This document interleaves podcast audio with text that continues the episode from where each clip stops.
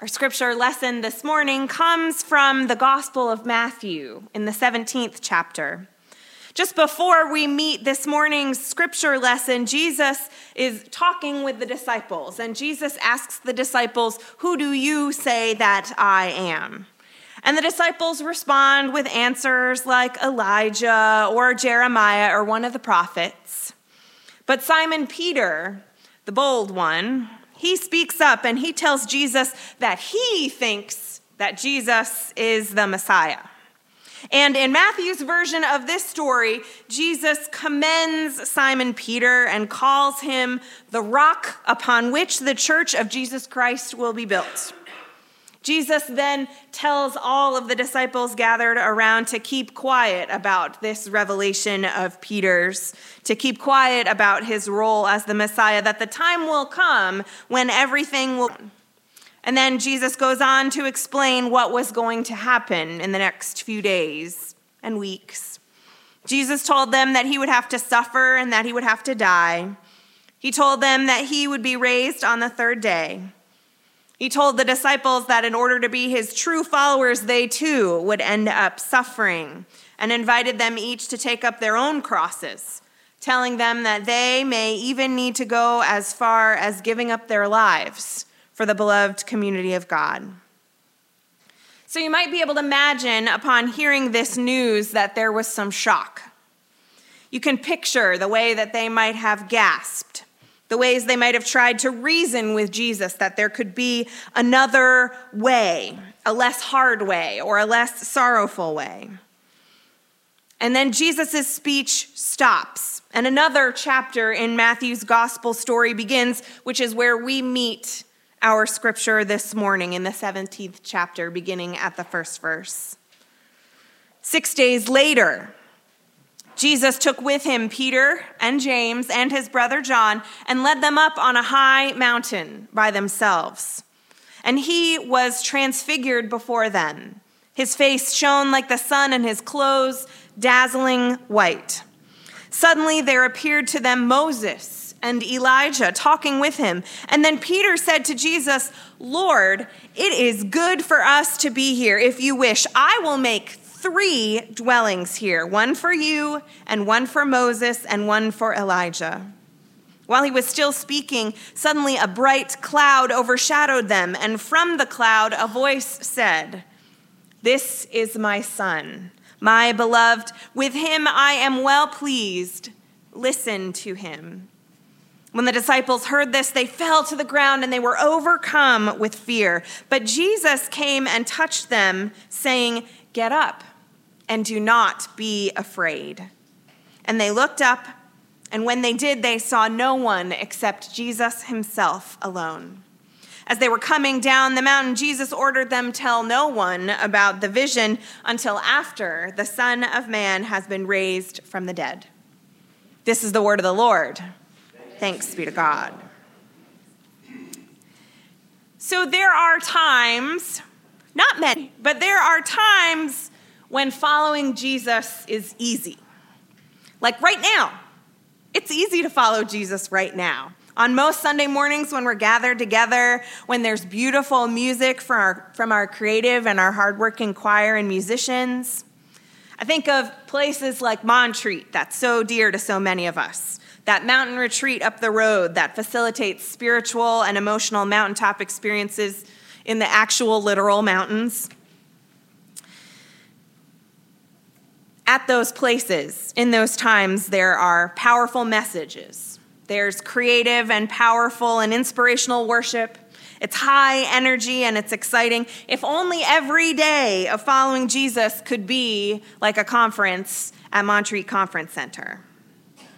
I can tell you after bringing youth to Montreat youth conferences every summer for 15 years, there has not been a single time when I have not had the conversation with at least one youth as we're coming down the mountain.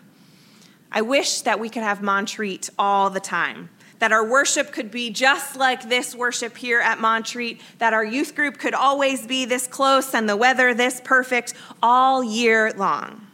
I remember leaving the mountaintop experiences of my youth when I was at Camp Deer Run up in the White Mountains of New Hampshire. I remember wishing that my friends would not be so far away, that my camp life would somehow transform into my everyday life. And as I cried as we drove away in the back seat of my parents' car at the end of every summer, my mom would turn around from the front seat and she would give me that speech that I'm sure many of you have either heard or given about how if it were like this all the time, it wouldn't mean as much. I can see the eyes of my sweet Montreat youth and their tears and saying the same thing to them. And just like my mom asked me, and every year I've had the opportunity to ask my Montreat youth, what can you do to make these moments matter? What is it about camp or about Montreat or about these mountaintop experiences that make you feel so amazing? Can you do something to make it matter when you're at home or at school or at work so it's not just a moment, but it's something more? Peter and James and John, they don't want to come down from the mountain. They're fixated on living in the moment on that mountaintop. Because it hadn't been that long since Jesus told them the suffering he would have to endure, and their suffering as well. That news had to be hard to hear. And with the diverse personalities of the disciples, you can imagine that each went in a different direction with that news that Jesus was giving them. Maybe some of them tried to look for alternatives. Maybe some of them looked into a way to try and figure out how to stop time. Peter, again, the bold disciple in Matthew's gospel account, wanted to build some sanctuary shelter. And like the overachiever he was, he wasn't just going to build one for Jesus, he was going to build one for Moses and one for Elijah, too. Perhaps some of the other disciples held their breath, trying to stay in the moment as long as they could. Others maybe problem solved, figuring that if they could save Jesus, they could save themselves from the heartache to come. Might think about mountaintop experiences, and something might come to mind for yourself in your own experiences. Maybe glimpse a moment in a hospital room where two people receive the worst news imaginable. Watch as the patient reaches out to assure their healthy companion that all will be well. Watch the evening news pretty much any day of the week now, reflecting nothing but chaos and the brokenness of the world around. But wait until the very last story of the broadcast, which is usually something hopeful a grateful act of healing of a broken world by caring for another person that the world would rather forget. These might not be those typical moments with blinding lights until they open our eyes to see the holy in the midst of everything. They aren't mountaintop moments until they become mountaintop moments for you. They aren't a transfiguration of anything until they transfix us to the holy in them. My heart is heavy with the brokenness of the world. And I've had some pretty incredible mountaintop moments recently in pursuit of a healing of that brokenness. The communion that was served at an anti racism conference I attended in the fall, where the communion table was set, and around the entire communion table sat people of color and members of the LGBTQ community and differently abled people there were immigrants and refugees and indigenous people and those for whom English was not their first or their primary language. And watching that Holy Communion take place was mountaintop. It was mountaintop. A few weeks ago, being in the presence of civil rights icon and author Bryan Stevenson as he spoke about restorative justice. And then just a few days later, visiting his Equal Justice Initiative in Montgomery and meeting others who shared my passion for racial reconciliation. It was a mountaintop experience many years ago when Andrew and I traveled to the General Assembly of the denomination and got to attend an interfaith worship service, to hear scripture read in Hebrew and interpreted by a rabbi, to sing a hymn in Arabic with a Presbyterian choir while a Muslim cantor sang all things bright and beautiful in harmony with the Arabic, to share a holy meal gathered around one big table with Presbyterians and Jews and Muslims. I hold those experiences close in my heart, and I can close my eyes, and I'm immediately back in the back seat of my mom parents' car, and I can see my mom's face turning around from the front seat of the car and asking me, "What are you going to do to make those moments matter?" The transfiguration is just a moment. It reveals Jesus' divinity and it begins to give the disciples eyes to see God's light in the chaos that is to come.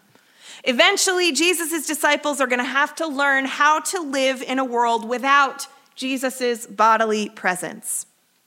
Eventually, they're going to have to come down from the mountaintop and they're going to have to remember what it felt like to be on that mountaintop and to be in Jesus' divine presence.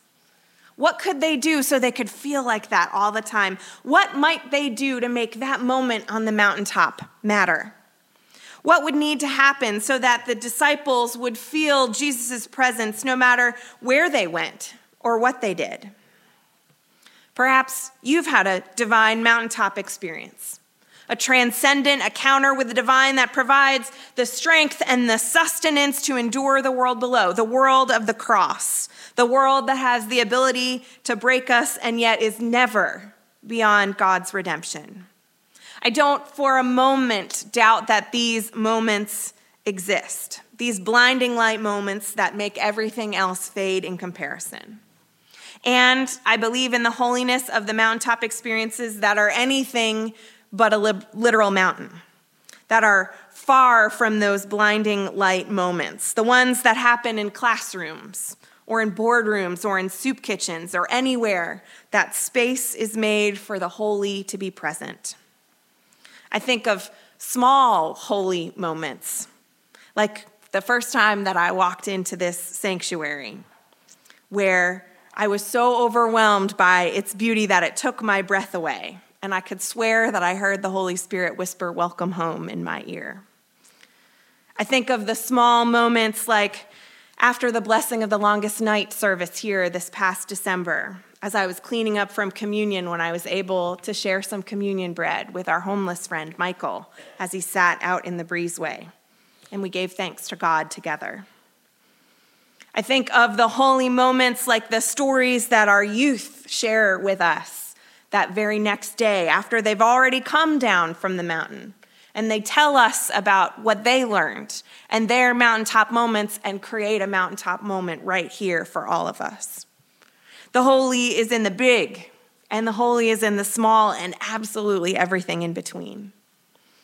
You see, the paradox of the transfiguration is this it's a mystery. It's this otherworldly thing that doesn't make sense to our Western civilized 21st century minds and it's meant to be a tool for our, our, understanding to make sense of our faith.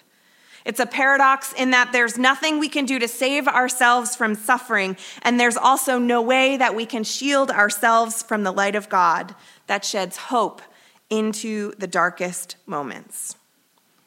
Theologian Marietta Madeline Anschutz writes The moment of transfiguration is that point at which God says to the world and to each of us, that there is nothing we can do to prepare for or stand in the way of joy or sorrow. We cannot build God a monument and we cannot keep God safe. We also cannot escape the light that God will shed on our path. We cannot escape God, Emmanuel, among us. God will find us in our homes and in our workplaces. God will find us when our hearts are broken and when we discover joy. God will find us when we run away from God and when we are sitting in the middle of what seems like hell. So listen and follow as Jesus says get up and don't be afraid. Get up and don't be afraid as you consider the mountaintop moments in your lives. Think about those holy moments. What has made you feel like a blinding light of a transfiguration moment?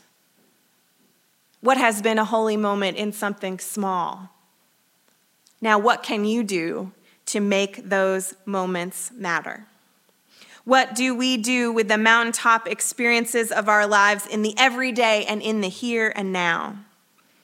The transfiguration on the mountaintop is just a moment, But if we make it matter, it's not just a moment.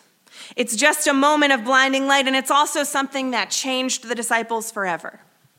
So, what are the blinding light moments, big or small, that have changed you? How have we changed in the midst of these holy moments?